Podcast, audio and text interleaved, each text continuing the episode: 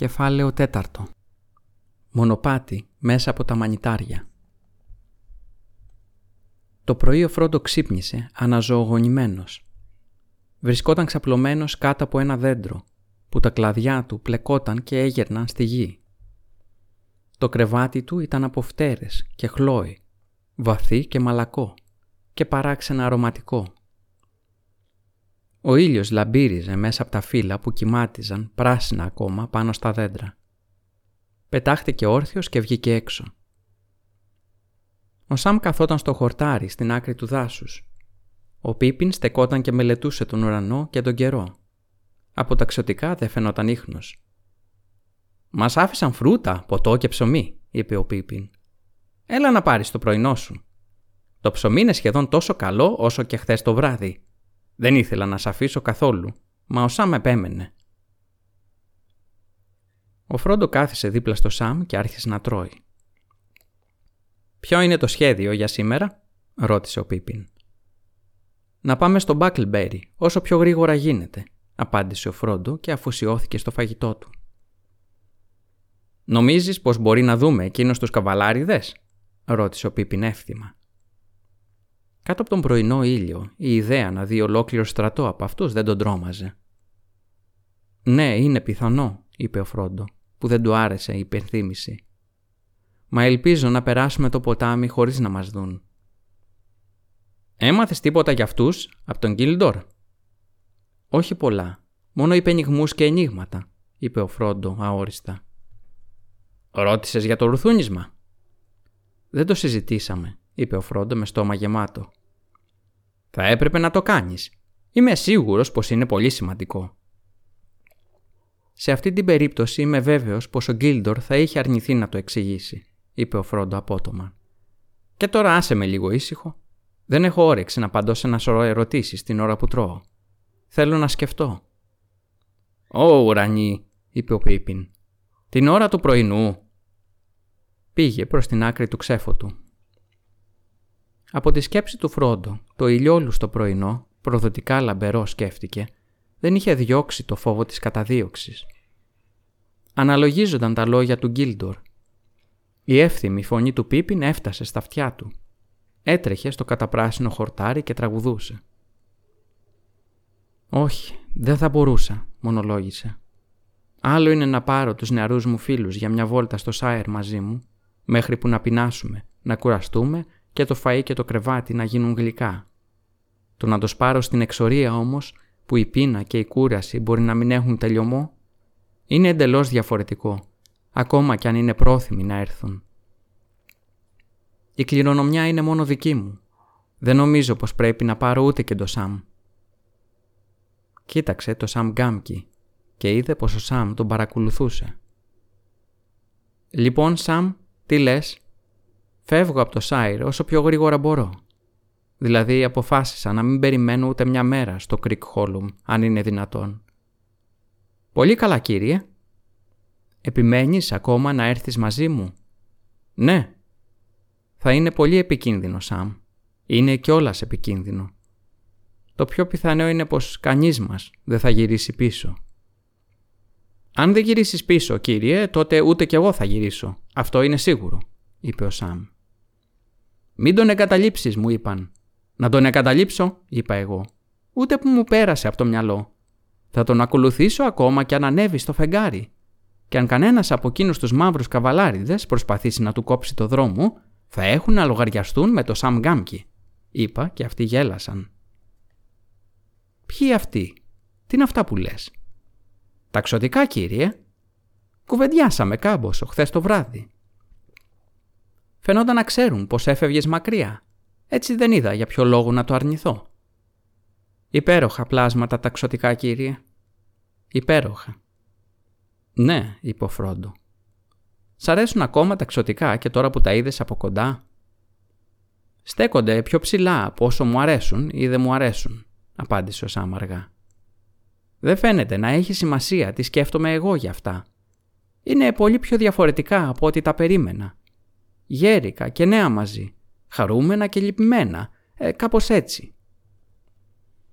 Ο Φρόντο κοίταξε το Σαμ ξαφνιασμένος.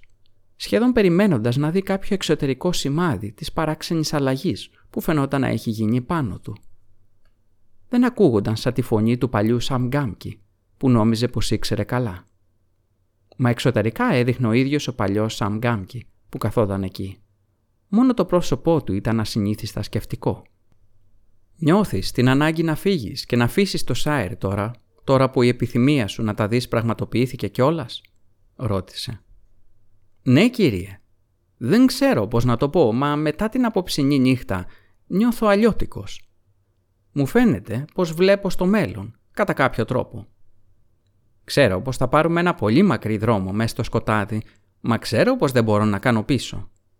Δεν είναι τώρα ξωτικά, ούτε δράκι, ούτε βουνά που θέλω να δω. Καλά καλά δεν ξέρω τι θέλω. Μα έχω κάτι να κάνω πριν από το τέλος και αυτό το κάτι βρίσκεται μπροστά, όχι στο Σάιρ. Πρέπει να το δω τελειωμένο, κύριε, αν με καταλαβαίνετε. Όχι και πολύ καλά. Μα καταλαβαίνω πως ο Γκάνταλφ μου διάλεξε ένα καλό σύντροφο και αυτό μου δίνει χαρά. Θα πάμε μαζί. Ο Φρόντο τελείωσε το πρωινό του σιωπηλά. Έπειτα σηκώθηκε, κοίταξε την περιοχή μπροστά και φώναξε τον Πίπιν. «Όλα έτοιμα», είπε μόλις ο Πίπιν έτρεξε κοντά. «Πρέπει να ξεκινήσουμε αμέσως. Πολύ κοιμηθήκαμε και έχουμε πολλά μίλια να κάνουμε». «Εσύ κοιμήθηκες πολύ», θες να πεις, είπε ο Πίπιν. «Εγώ έχω σηκωθεί από νωρίς. Εσέμενα μόνο περιμένουμε να τελειώσει το φαΐ σου και να σκέφτεσαι». Τα τελείωσα και τα δύο τώρα. Βάζω πλώρη για το ferry boat του Buckleberry, όσο πιο γρήγορα γίνεται. Δεν θα γυρίσω στο δρόμο που αφήσαμε χθες το βράδυ. Θα κόψω δρόμο ίσια μέσα στα χωράφια. Τότε θα χρειαστεί να πετάξεις, είπε ο Πίπιν. Δεν μπορείς να κόψεις δρόμο ίσια με τα πόδια πουθενά σε αυτό το μέρος. Μπορούμε όμως να πάμε πιο ίσια από εδώ παρά από το δρόμο, απάντησε ο Φρόντο. Το ferry boat βρίσκεται ανατολικά του Woodhall η δημοσιά όμως στρίβει αριστερά. Μπορείτε να δείτε που στρίβει πέρα εκεί, στο βορρά. Γυρίζεις στη βορεινή άκρη του βάλτου για να καταλήξεις στο δρόμο πάνω στο ανάχωμα, από τη γέφυρα του Στόκ. Μα έτσι βγαίνει μίλια έξω από το δρόμο μας. Μπορούμε να γλιτώσουμε το 1 τέταρτο της διαδρομής αν πάμε κατευθείαν, από εδώ που είμαστε στο ferry boat.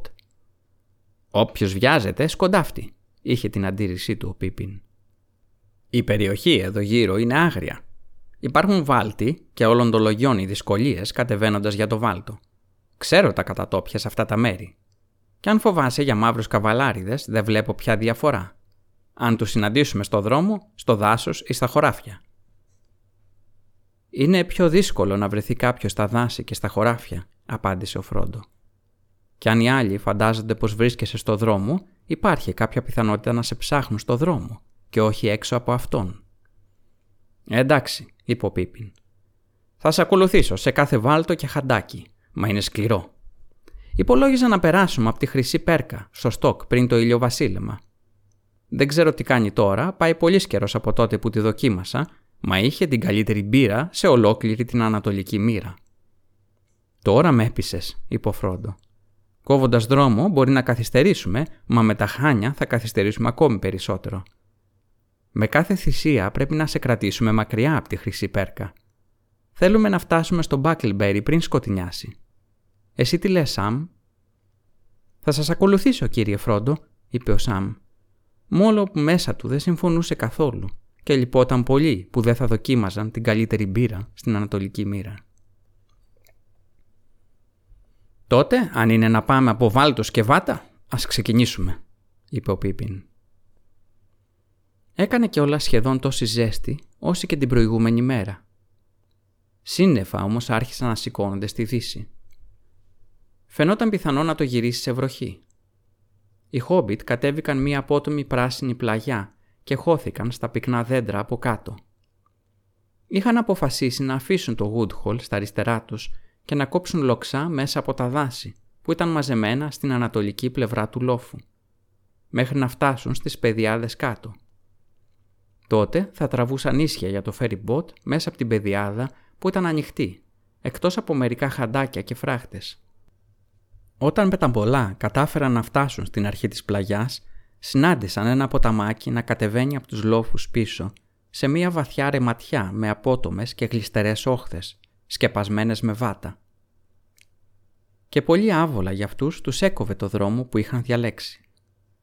Δεν μπορούσαν να το πηδήξουν ούτε να το περάσουν χωρίς να βραχούν, να γρατζουνιστούν και να λασποθούν καθόλου. Σταμάτησαν και αναρωτιόνταν τι να κάνουν. «Πρώτη δυσκολία», είπε ο Πίπιν χαμογελώντας κυθροπά. Ο Σαμ Κάμκι κοίταξε πίσω. Μέσα από ένα άνοιγμα στα δέντρα είδε φευγαλέα την κορυφή της πράσινης πλαγιάς που είχαν κατέβει. «Κοιτάξτε», είπε αρπάζοντας το φρόντο από τον μπράτσο. Όλοι κοίταξαν και στην άκρη ψηλά από πάνω τους, στο φόντο του ουρανού, είδαν ένα άλογο να στέκεται. Δίπλα του έσκυβε μία μαύρη σιλουέτα. Αμέσως εγκατέλειψαν την ιδέα να γυρίσουν πίσω. Ο Φρόντο μπήκε μπροστά και γρήγορα χώθηκε στους πυκνούς θάμνους πλάι στο ποταμάκι. «Ουφ», είπε ο Πίπιν, «και οι δυο μας είχαμε δίκιο. Ο ίσιος δρόμος μας στράβωσε κιόλας. Μα ίσα ίσα προλάβαμε και κρυφτήκαμε. Εσύ που έχεις καλά αυτιά, Σαμ, ακούς τίποτα να έρχεται» στάθηκαν ακίνητοι, σχεδόν κρατώντας την αναπνοή τους, όσα αφουγκραζόταν, αλλά δεν ακουγόταν θόρυβος καταδίωξης. «Δεν φαντάζομαι ότι θα προσπαθήσει να κατεβάσει το άλογο του από αυτήν την πλαγιά», είπε ο Σαμ. «Μα νομίζω πως ξέρει ότι την κατεβήκαμε. Καλά θα κάνουμε να προχωρήσουμε». Το να προχωρήσουν δεν ήταν και τόσο εύκολο. Έπρεπε να κουβαλάνε τα σακίδια τους και οι θάμνοι και τα βάτα δεν έλεγαν να τους αφήσουν να περάσουν. Η πλαγιά πίσω τους έκοβε τον άνεμο και ο αέρας ήταν ασάλευτος και αποπνικτικός. Όταν βγήκαν τελικά με δυσκολία σε ένα ξέφωτο, ήταν ξαναμένοι, κουρασμένοι, καταγρατζουνισμένοι και πάνω απ' όλα δεν ήταν σίγουροι για το που έπρεπε να τραβήξουν. Οι όχθες του ποταμού χαμήλωναν, όπως έφτανε στον κάμπο και γινόταν πλατύτερος, λιγότερο βαθύς και κατευθυνόταν προς το βάλτο και τον ποταμό. «Μπα, μα αυτό είναι το ρεύμα του στόκ», είπε ο Πίπιν. «Αν είναι να προσπαθήσουμε να ξαναγυρίσουμε στην πορεία μας, πρέπει να περάσουμε αμέσως απέναντι και να τραβήξουμε δεξιά». Πέρασαν το ποταμάκι με τα πόδια και με βιασύνη διασχίσαν ένα πλάτωμα μεγάλο, άδεντρο και γεμάτο βούρλα στην άλλη μεριά. Μετά βρήκαν πάλι μία συστάδα δέντρα, ψηλές βελανιδιές βασικά και που και που καμία φτελιά ή φλαμουριά το έδαφος ήταν αρκετά επίπεδο και η θάμνη λιγοστή. Τα δέντρα όμως ήταν πολύ πυκνά και τους εμπόδιζαν να βλέπουν μακριά μπροστά τους. Ξαφνικά φυσίματα του ανέμου σήκωσαν ψηλά τα πεσμένα φύλλα και βραχοσταγόνες άρχισαν να πέφτουν από το βαρυφορτωμένο ουρανό. Μετά έκοψε ο αέρας και άρχισε να βρέχει με το τουλούμι. Τραβούσαν μπροστά όσο πιο γρήγορα μπορούσαν, περνώντας τόπους στρωμένους με χλόι και ανεμομαζεμένους ορούς από παλιά φύλλα. Πάνω τους η βροχή έπεφτε ποτάμι. Δεν μιλούσαν, μα έριχναν συνέχεια ματιάς πίσω τους και στα πλάγια. Ύστερα από μισή ώρα ο Πίπιν είπε «Ελπίζω να μην έχουμε στρίψει πολύ προς τα νότια και να διασχίσουμε κατά μήκος αυτό το δάσος. Δεν είναι πολύ φαρίδι. Θα έλεγα όχι περισσότερο από ένα μίλι και θα έπρεπε να είχαμε βγει μέχρι τώρα». «Δεν είναι καλό να αρχίσουμε τα ζιγ-ζακ», είπε ο Φρόντο. «Δεν θα βοηθήσουμε την κατάσταση. Α συνεχίσουμε όπως πάμε. Δεν είμαι σίγουρος πως θέλω να βγω στα ανοιχτά ακόμα». Συνέχισαν περίπου για δύο μίλια ακόμα. Και τότε ο ήλιος λαμπύρισε πίσω από τα κουρελιασμένα σύννεφα ξανά και η βροχή έκοψε. Ήταν περασμένο μεσημέρι και ένιωθαν πως ήταν πια ώρα για το μεσημεριανό. Σταμάτησαν κάτω από μία ιτιά τα φύλλα της, αν και κυτρίνιζαν με γοργό ρυθμό, ήταν ακόμα πυκνά. Κάτω στα πόδια της ο τόπος ήταν αρκετά στεγνός και προφυλαγμένος. Σαν άρχισαν να μαγειρεύουν το φαγητό τους, ανακάλυψαν πως τα ξωτικά είχαν γεμίσει τα παγούρια τους με ένα διάφανο ποτό, στο χρώμα του χλωμού χρυσαφιού. Μύριζε σαν μέλι φτιαγμένα από πολλά λουλούδια και ήταν πολύ δυναμωτικό. Πολύ γρήγορα γελούσαν και αδιαφορούσαν για τη βροχή και τους μαύρους καβαλάριδες. Τα λίγα τελευταία μίλια ένιωθαν ότι γρήγορα θα τα άφηναν πίσω τους. Ο Φρόντο ακούμπησε την πλάτη του πάνω στον κορμό του δέντρου και έκλεισε τα μάτια. Ο Σαμ και ο Πίπιν κάθισαν κοντά και άρχισαν να μουρμουρίζουν και έπειτα να τραγουδούν σιγανά. Χω, χω, χω, το κρασάκι μου θα πιω. Τα μεράκια μου να πνίξω και να γιάνω τον καημό. Βρέχει και φυσούν αγέρες, περπατώ νύχτες και μέρες. Και ο δρόμος μου δεν έχει τελειωμό. Το φλασκί μου θε να πιάσω στα γερά και από κάτω από το δέντρο θα ξαπλώσω μια χαρά. Και τα σύννεφα ας πάνε και οι μέρες σας κυλάνε και ο δρόμος σας μη φτάνει πουθενά. Χω χω χω άρχισαν πάλι πιο δυνατά. Ξαφνικά κόπηκαν στη μέση. Ο Φρόντο πετάχτηκε όρθιος.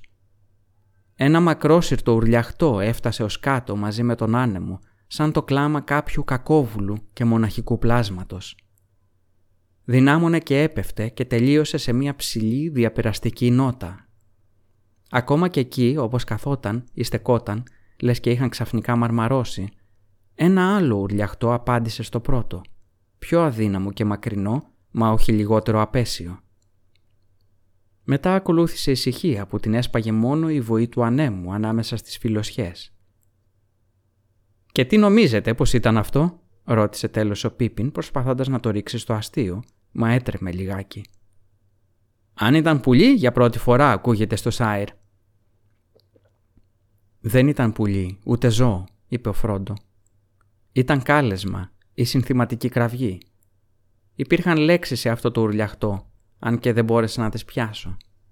Πάντως, κανένα χόμπιτ δεν έχει τέτοια φωνή. Δεν είπαν περισσότερα. Όλοι σκεφτόταν τους καβαλάριδες, μα κανείς δεν μιλούσε για αυτούς. Τους είχε κοπεί κάθε διάθεση, είτε να μείνουν είτε να προχωρήσουν. Αλλά αργά ή γρήγορα έπρεπε να διασχίσουν τον κάμπο ως το ferry boat και ήταν καλύτερα να πάνε γρηγορότερα, με το φως της μέρας. Σε λίγα λεπτά είχαν φορτωθεί τα σακίδια τους και ξεκίνησαν. Σε λίγο το δάσος τελείωσε απότομα. Μπροστά τους απλωνόταν ευρύχωροι τόποι γεμάτοι χορτάρια. Είδαν πως είχαν πραγματικά στρίψει προς τον νότο. Πέρα από τα λιβάδια έβλεπαν λιγάκι το χαμηλό λόφο του Μπάκλμπερι από την άλλη μεριά του ποταμού. Μα ήταν πλέον αριστερά τους Γλιστρώντας προσεκτικά έξω από την άκρη των δέντρων, ξεκίνησαν να διασχίσουν την απλωσιά, όσο πιο γρήγορα μπορούσαν. Στην αρχή φοβόταν έξω από την προστασία του δάσους. Μακριά πίσω τους βρισκόταν το ψήλωμα που είχαν φάει το πρωινό.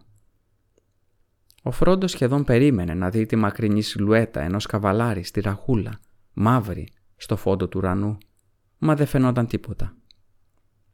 Ο ήλιος ξέφυγε από τα σύννεφα που σκόρπιζαν όπως χαμήλωνε προς τους λόφους που του είχαν αφήσει και έλαμπε ξανά. Ο φόβος τους έφυγε, αν και ακόμα δεν ένιωθαν άνετα. Αλλά το έδαφος γινόταν όλο και πιο ήμερο και στρωτό. Σύντομα έφτασαν σε καλοφροντισμένα χωράφια και λιβάδια, με φράχτες και πόρτες και χαντάκια για να φεύγουν τα νερά. Όλα φαινόταν ήσυχα και ειρηνικά μία απλή γωνιά του Σάιρ μονάχα. Με κάθε τους βήμα τα κέφια τους έφτιαχναν. Η γραμμή του ποταμού ερχόταν όλο και πιο κοντά. Οι μαύροι καβαλάριδες άρχισαν να γίνονται φαντάσματα του δάσους, που είχαν αφήσει μακριά πίσω τους. Πέρασαν την άκρη ενός χωραφιού με γογγίλια και έφτασαν σε μια γερή πόρτα. Πίσω της ξετυλίγονταν ένα αυλακωμένο δρομάκι ανάμεσα από χαμηλούς καλοβαλμένους φράχτες που πήγαινε σε μια συστάδα δέντρων ο Πίπιν σταμάτησε. «Τα ξέρω αυτά τα χωράφια και αυτή την πόρτα. Αυτό είναι το φασουλοχώραφο, του γερομάγκουτ, του τσιφλικά το κτήμα. Εκείνο εκεί κάτω τα δέντρα είναι το υποστατικό του». «Μπα, κακό που με βρήκε», έκανε ο Φρόντο που ήταν τόσο τρομαγμένος, λες και ο Πίπιν είχε πει πως το δρομάκι ήταν το άνοιγμα της σπηλιάς κάποιου δράκου. Οι άλλοι τον κοίταξαν με έκπληξη. «Τι έχει ο γερομάγκοτ», ρώτησε ο Πίπιν. Αυτός είναι φίλος, καλός, με όλους τους Μπράντιμπακ. Βέβαια είναι ο φόβος και ο τρόμος όσων μπαίνουν κρυφά στα χωράφια του. Έχει και κάτι άγριους σκύλους. Μα στο κάτω-κάτω ο κόσμος εδώ είναι κοντά στα σύνορα και χρειάζεται να προσέχουν περισσότερο. Το ξέρω, είπε ο Φρόντο. Παρ' όλα αυτά όμως, πρόσθεσε γελώντας ντροπιασμένα, εγώ τον τρέμω, και αυτόν και τα σκυλιά του. Απέφευγα το υποστατικό του για χρόνια και χρόνια με είχε τσακώσει αρκετές φορές να του κλέβω μανιτάρια, σαν ήμουν πιτσιρικάς στο Μπράντι Χολ. Την τελευταία φορά που μου τις έβρεξε και ύστερα με πήρε και με έδειξε στα σκυλιά του. «Κοιτάξτε εδώ, λεβέντες μου», είπε. «Αν αυτός ο μπαγαπώντης ξαναπατήσει το ποδάρι του στα χωράφια μου, μπορείτε να το φάτε. Τώρα ξεπροβοδίστε τον». Με κυνήγησαν μέχρι το φεριμπότ. Ακόμα δεν έχω καταφέρει να νικήσω το φόβο μου. Αν και τολμώ να πω ότι τα ζώα ήξεραν τη δουλειά τους, δεν με άγγιξαν στα αλήθεια. Ο Πίπιν έβαλε τα γέλια. «Λοιπόν, καιρός πια να τα φτιάξετε. Αν έρχεσαι μάλιστα να μείνεις στο Μπάκλαντ, ο Γερομάγκοτ είναι στα αλήθεια καρδιά μάλεμα, αν δεν του πειράξεις τα μανιτάρια του. Άντε να πάρουμε το δρομάκι και τότε δεν θα πατάμε μέσα στα χωράφια του. Αν το συναντήσουμε θα μιλήσω εγώ. Είναι φίλος του Μέρι. Κάποτε αυτός και εγώ ερχόμασταν πολύ συχνά εδώ. Ακολούθησαν το δρομάκι μέχρι που είδαν τις καλαμένες στέγες, ενός μεγάλου σπιτιού κι άλλων μικρότερων να ξεπροβάλλουν μέσα από τα δέντρα μπροστά τους. Οι Μάγκοτ, οι τσαλαβούτες του Στόκ και οι περισσότεροι κάτοικοι του Βάλτου ζούσαν σε σπίτια. Το υποστατικό ήταν γερά χτισμένο με τούβλα και γύρω-γύρω είχε ένα ψηλό τοίχο. Μία μεγάλη ξύλινη αυλόπορτα οδηγούσε στο δρομάκι. Ξαφνικά εκεί που πλησίαζαν πιο κοντά ξέσπασαν φοβερά γαυγίσματα και μία φωνή ακούστηκε να φοντάζει «Δαγκάνα! Σουβλοδόντι! Λίκε! Εμπρός παιδιά!» Ο Φρόντο και ο Σάμ μαρμάρωσαν. Ο Πίπιν έκανε λίγα βήματα μπροστά.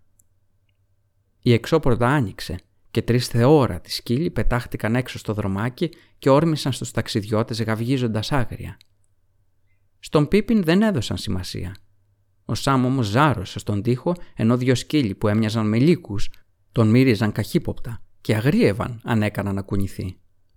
Ο μεγαλύτερος και πιο άγριος από τους τρεις σταμάτησε μπροστά στο φρόντο γριλίζοντας με τις τρίχες σηκωμένες. Από την πόρτα βγήκε ένας φαρδής γεροφτιαγμένος χόμπιτ με στρόγγυλο κόκκινο πρόσωπο. «Ε, εσείς εκεί! Ποιοι είσαστε και τι γυρεύετε» ρώτησε. «Χαίρετε κύριε Μάγκοτ» είπε ο Πίπιν. Ο αγρότης τον κοίταξε προσεκτικά. «Ε, λοιπόν, μη μου πεις πως αυτός είναι ο νεαρός κύριος Πίπιν. Ο κύριος Πέριγκριν Τούκ θα έπρεπε να πω». Φώναξε και η αγριάδα του έγινε χαμόγελο. «Έχω πολύ καιρό να σε δω στα μέρη μας. Είσαι τυχερός που σε ξέρω γιατί ετοιμαζόμουν να βάλω τα σκυλιά μου να κυνηγήσουν όλους τους αγνώστους. Μυστήρια πράγματα γίνονται σήμερα. Βέβαια βλέπουμε λογιόλογιο τύπους να τριγυρνάνε σε αυτά τα μέρη πότε πότε. Παρά είμαστε κοντά στο ποτάμι, είπε κουνώντας το κεφάλι του. Αυτός ο τύπος όμως, ο πιο παράξενος που είδα ποτέ μου.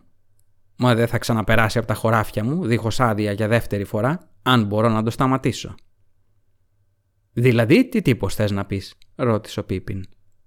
Δεν τον είδατε λοιπόν, είπε ο αγρότης. Ανηφόρησε το δρόμο πάνω στο ανάχωμα λίγο πριν. Πολύ παράξενος ήταν και έκανα περίεργες ερωτήσεις. Μα ίσως θέλετε να περάσετε μέσα να τα πούμε με πιότερη άνεση. Έχω καλή μπύρα στο βαρέλι. Αν εσύ και οι φίλοι σου θέλετε, κύριε Τούκ. Φαινόταν καθαρά πως ο αγρότης θα τους έλεγε κι άλλα αν τον άφηνα να τα πει με την ώρα του και με τον τρόπο του. Έτσι όλοι δέχτηκαν την πρόσκληση. «Και τα σκυλιά» ρώτησε ο Φρόντο ανήσυχα. Ο αγρότης γέλασε. «Δεν θα σ' αγγίξουν. Παρά μόνο έχω να τους πω εγώ. Εδώ, δαγκάνα, σουβλοδόντι, κάτω. Κάτω λύκε». Για μεγάλη ανακούφιση του Φρόντο και του Σαμ, οι σκύλοι απομακρύνθηκαν και τους άφησαν να φύγουν ελεύθεροι. Ο Πίπιν σύστησε τους άλλους δύο στον κτηματία. Ο κύριος Φρόντο Μπάγκινς. Μπορεί να μην το θυμάστε, μα κάποτε έμενε στο Μπράντι Χολ. Ακούγοντας το όνομα Μπάγκινς, ο αγρότης ξαφνιάστηκε και έριξε μία κοφτερή ματιά στο Φρόντο.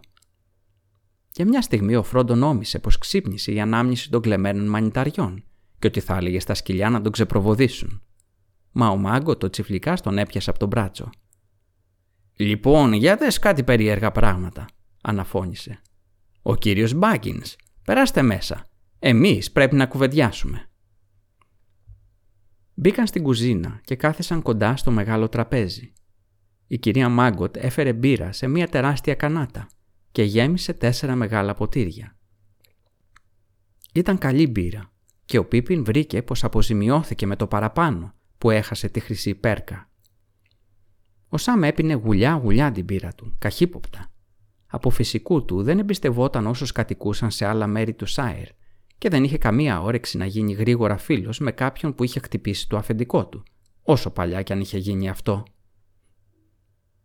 Αφού μίλησαν λίγο για τον καιρό και τη σοδιά, που δεν ήταν χειρότερη από ό,τι συνήθως, ο μάγκο το τσιφλικάς άφησε το ποτήρι του και τους κοίταξε όλους με τη σειρά. Και τώρα, κύριε Πέρεγκριν, πού θα ερχόσαστε και για πού θα τραβάτε; Ερχόσαστε να μου κάνετε βίζτα, γιατί αν είναι έτσι είχατε προσπεράσει την πόρτα μου δίχως να σας δω. Λοιπόν όχι, απάντησε ο Πίπιν.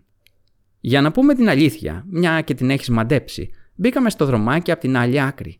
Ήρθαμε μέσα από τα χωράφια σου. Αυτό όμως έγινε κατά λάθος. Χάσαμε το δρόμο μας στο δάσος πίσω, κοντά στο Woodhall, προσπαθώντας να κόψουμε δρόμο για το φέρι. «Αν βιαζόσαστε, ο δρόμος θα σας είχε εξυπηρετήσει καλύτερα», είπε ο αγρότης. «Μα δεν με απασχολεί αυτό. Έχεις την άδεια να περνάς μέσα από τα χωράφια μου αν το θέλεις, κύριε Πέρεγκριν, και εσύ, κύριε Μπάγκινς, αν και θα έλεγα πως ακόμα σου αρέσουν τα μανιτάρια». «Α ναι, το γνώρισα το όνομα», Θυμάμαι τον καιρό που ο νεαρός Φρόντο Μπάγκινς ήταν ένα από τα χειρότερα μικρά ζυζάνια του Μπάκλαντ. Μα δεν σκεφτόμουν τα μανιτάρια. Είχα μόλις ακούσει το όνομα Μπάγκινς λίγη ώρα πριν φανείτε. Σαν τι νομίζετε πως με ρώτησε εκείνος ο παράξενος τύπος. Τον περίμεναν ανήσυχη να συνεχίσει. «Το λοιπόν», συνέχισε ο αγρότης, φτάνοντας στο κύριο σημείο αργά και απολαυστικά. Ήρθε, καβάλασε ένα μεγάλο μαύρο άλογο από την εξώπορτα που έτυχε να είναι ανοιχτή και έφτασε ίσια με την πόρτα μου απ' έξω. Ήταν κατάμαυρος και τυλιγμένος με μανδύα και κουκούλα, λες και δεν ήθελε να το γνωρίσουν. «Τι μπορεί να γυρεύει στο σάιρ του το σδό» είπα από μέσα μου. «Δεν βλέπουμε πολλούς μεγάλους ανθρώπους δόθε από τα σύνορα. Και εδώ που τα λέμε δεν είχα ξανακούσει ποτές μου για κάτι σαν κι αυτόν τον κατάμαυρο τύπο». «Καλή σου μέρα», είπα βγαίνοντας έξω. Αυτό το δρομάκι δεν βγάζει πουθενά, όπου κι αν πηγαίνεις. Ο γρητογορότερο δρόμος είναι να βγεις ξανά στον κεντρικό δρόμο. Δεν μ' άρεσε η φάτσα του. Και σαν βγήκε έξω ο Δαγκάνας, το μυρίστηκε μια φορά και έβγαλε τέτοια φωνή, λες και τον είχε κεντρήσει σφίγγα. Έβαλε την ουρά στα σκέλια και έτρεξε μακριά γαυγίζοντας φοβισμένα. Ο μαύρος καθόταν, δίχως να κουνιέται καθόλου.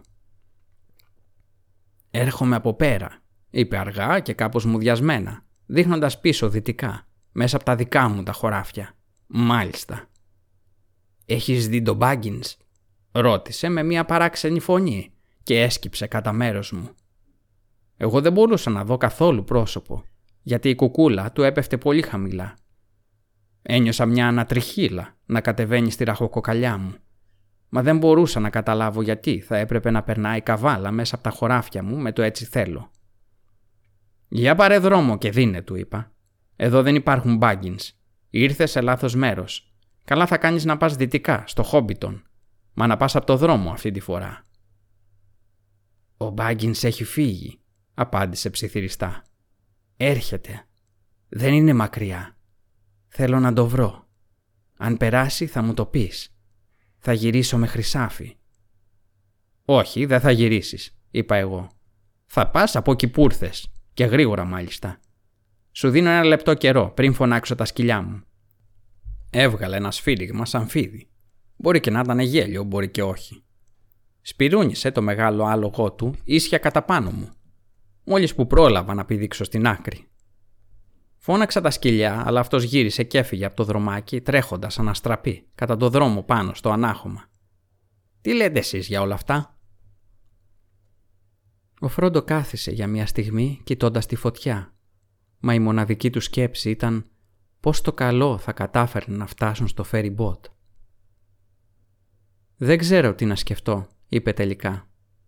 «Τότε θα σου πω εγώ τι να σκεφτείς», είπε ο Μάγκοτ. «Δεν έπρεπε ποτέ σου να πας και να ανακατευτείς με εκείνους που μένουν στο Χόμπιτον, κύριε Φρόντο. Είναι παράξενοι αυτοί εκεί». Ο Σάμ αναδεύτηκε στην καρέκλα και κοίταξε τον αγρότη με μάτια εχθρικά. Μα πάντα ήσουν άμυαλος. Σαν έμαθα πως έφυγες από τους Μπράντιμπακ και πήγες με τον Κυρ Μπίλμπο, είπα πως θα βρίσκε μεγάλους μπελάδες. Και πρόσεξε τι θα σου πω. Όλα αυτά γίνονται από τα παράξενα καμώματα του Κυρ Μπίλμπο. Τα λεφτά του τα βρήκε με περίεργο τρόπο, σε ξένα μέρη λένε. Μπορεί να βρίσκονται κάπου που θέλουν να μάθουν τι απόγεινε το χρυσάφι και τα στολίδια που έχωσε στο λόφο του του Χόμπιτον, όπως ακούω. Ο Φρόντο δεν είπε τίποτα. Οι έξυπνες σκέψεις του αγρότη ήταν αρκετά ανησυχητικές. Λοιπόν, κύριε Φρόντο, συνέχισε ο Μάγκοτ, χαίρομαι που έχεις στο μυαλό να ξαναγυρίσεις στο Μπάκλαντ. Και αυτή είναι η συμβουλή μου. Κάτσε εδώ και μην ανακατεύεσαι με αυτούς τους ξενομερίτες. Θα έχεις φίλους σε αυτά τα μέρη. Και αν τίποτα από αυτούς τους μαύρους σε ξανακυνηγήσουν, θα τους τακτοποιήσω εγώ. Θα τους πω ότι πέθανες ή πως έφυγες από το Σάιρ ή ό,τι θέλεις. Και αυτό θα είναι και η αλήθεια εδώ που τα λέμε. Γιατί το πιο πιθανό είναι να γυρεύουν νέα του Γερομπίλμπο. Ίσως να έχεις δίκιο, είπε ο Φρόντο αποφεύγοντας τα μάτια του αγρότη και κοιτάζοντας τη φωτιά. Ο Μάγκον το κοίταξε σκεφτικά. «Λοιπόν, βλέπω πως έχεις δικές σου ιδέες. Είναι φως φανάρι πως εσύ και ο καβαλάρης δεν ήρθατε εδώ στην τύχη. Τούτο εδώ το από μεσήμερο. Ίσως τα μαντάτα μου να μην ήταν και πολύ σπουδαία για σένα εδώ που τα λέμε. Δεν σου ζητώ να μου πεις τίποτες που θες να το κρατήσεις για τον εαυτό σου. Μα βλέπω πως έχεις μπλεξίματα.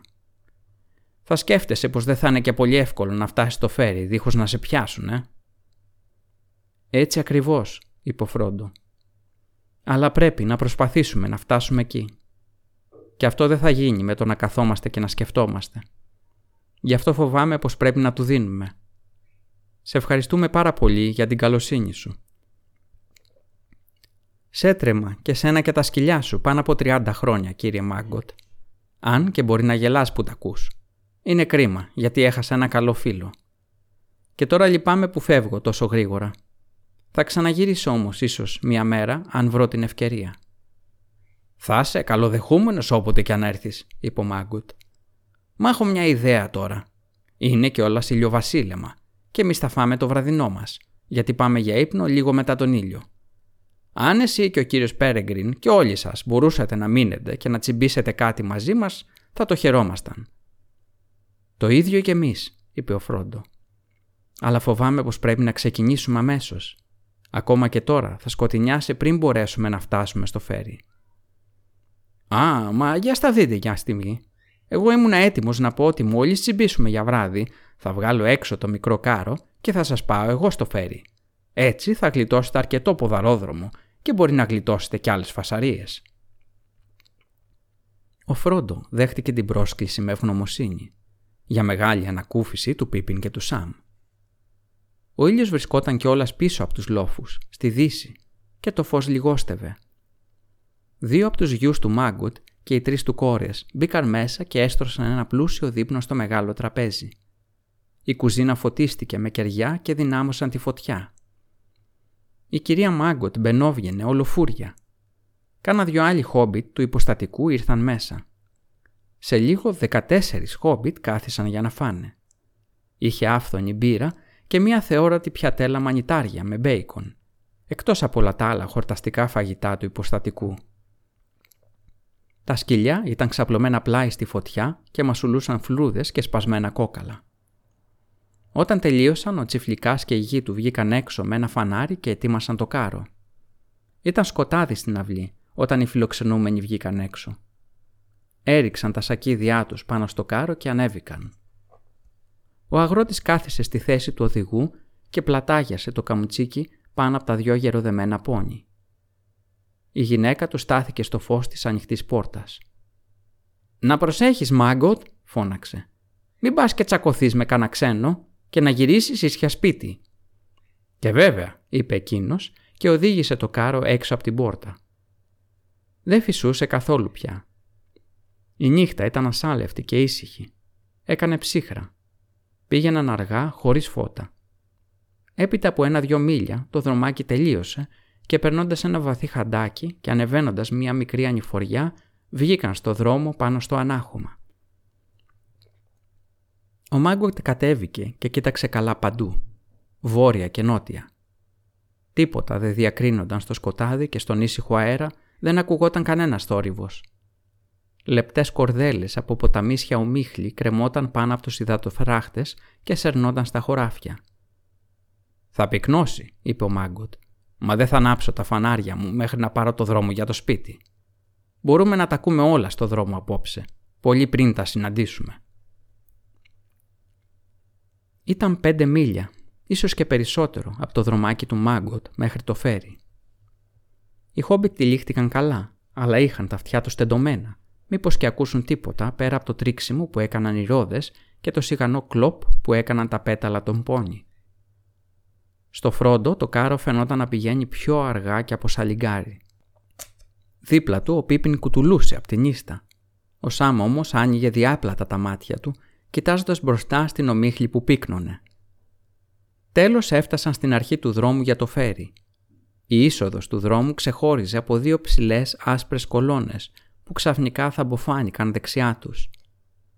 Ο Μάγκο, το τσιφλικάς, τράβηξε τα χαλινάρια τον πόνι και το κάρο έτρεξε και σταμάτησε. Την ώρα που άρχισαν να κατεβαίνουν βιαστικά, άκουσαν ξαφνικά αυτό που όλοι τους φοβόταν. Πέταλα στο δρόμο μπροστά τους. Ο θόρυβος ερχόταν προς το μέρος τους. Ο Μάγκοτ πήδηξε κάτω και στάθηκε, κρατώντας τα κεφάλια τον πόνι και κοιτάζοντας έντονα προς τη σκοτεινιά. Κλιπ κλοπ, κλιπ κλοπ, πλησίαζε ο καβαλάρης. Τα πέταλα αντιχούσαν δυνατά στον ασάλευτο ομιχλιασμένο αέρα. «Καλύτερα να κρυφτείτε, κύριε Φρόντο», είπε ο Σάμ ανήσυχα. «Ξαπλώστε χάμω στο κάρο και σκεπαστείτε με κουβέρτες. Εμείς θα στείλουμε τον καβαλάρη στη δουλειά του». Κατέβηκε και στάθηκε στο πλευρό του αγρότη. Οι μαύροι καβαλάριδες θα έπρεπε να περάσουν από πάνω του για να πλησιάσουν στο κάρο. Κλοπ, κλοπ, κλοπ, κλοπ, ο καβαλάρης τους είχε πλησιάσει πάρα πολύ. «Ε, εκεί!» φώναξε ο Μάγκοτ. Τα πέταλα σταμάτησαν απότομα. Νόμισαν πως μπορούσαν να μηδρά να διακρίνουν μία σιλουέτα σκεπασμένη με μανδύα με στην ομίχλη, δύο γιάρδες μπροστά. «Πρόσεξε», είπε ο αγρότης πετώντας τα χαλινάρια στο Σαμ και βγαίνοντας μπροστά. «Μην κάνεις βήμα μπροστά. Τι θέλεις και που πας». «Θέλω τον κύριο Μπάγκινς. Μήπως τον είδατε», είπε μία πνιχτή φωνή. Η φωνή του Μέρι Μπράντιμπακ. Ένα σκοτεινό φανάρι ξεσκεπάστηκε και το φως του έπεσε στο έκπληκτο πρόσωπο του τσιφλικά. «Κύριε Μέρι», φώναξε. «Ναι, μα φυσικά. Ποιος νόμιζες πως ήταν», είπε ο Μέρι προχωρώντας μπρος. Όπως βγήκε από την ομίχλη και οι φόβοι τους καταλάγιασαν, αυτός φάνηκε ξαφνικά να μικραίνει, στο συνηθισμένο χομπιτομέγεθος.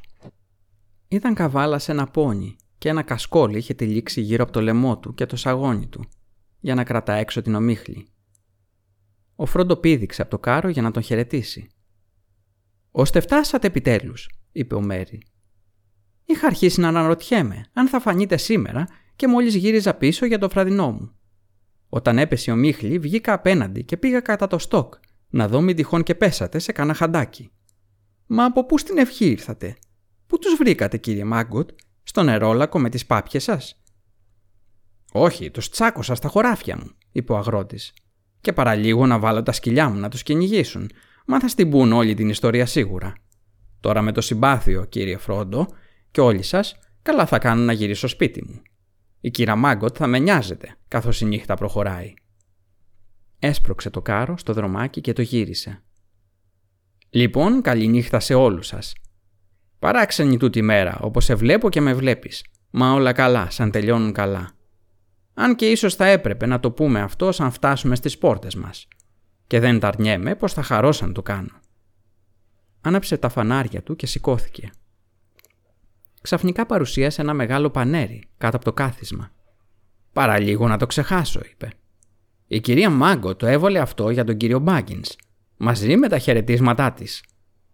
Το κατέβασε κάτω και ξεκίνησε ενώ τον ακολουθούσαν οι ευχαριστίες και οι καληνύχτες τους.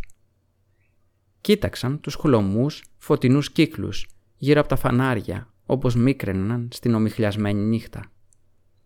Ξαφνικά ο Φρόντο έβαλε τα γέλια.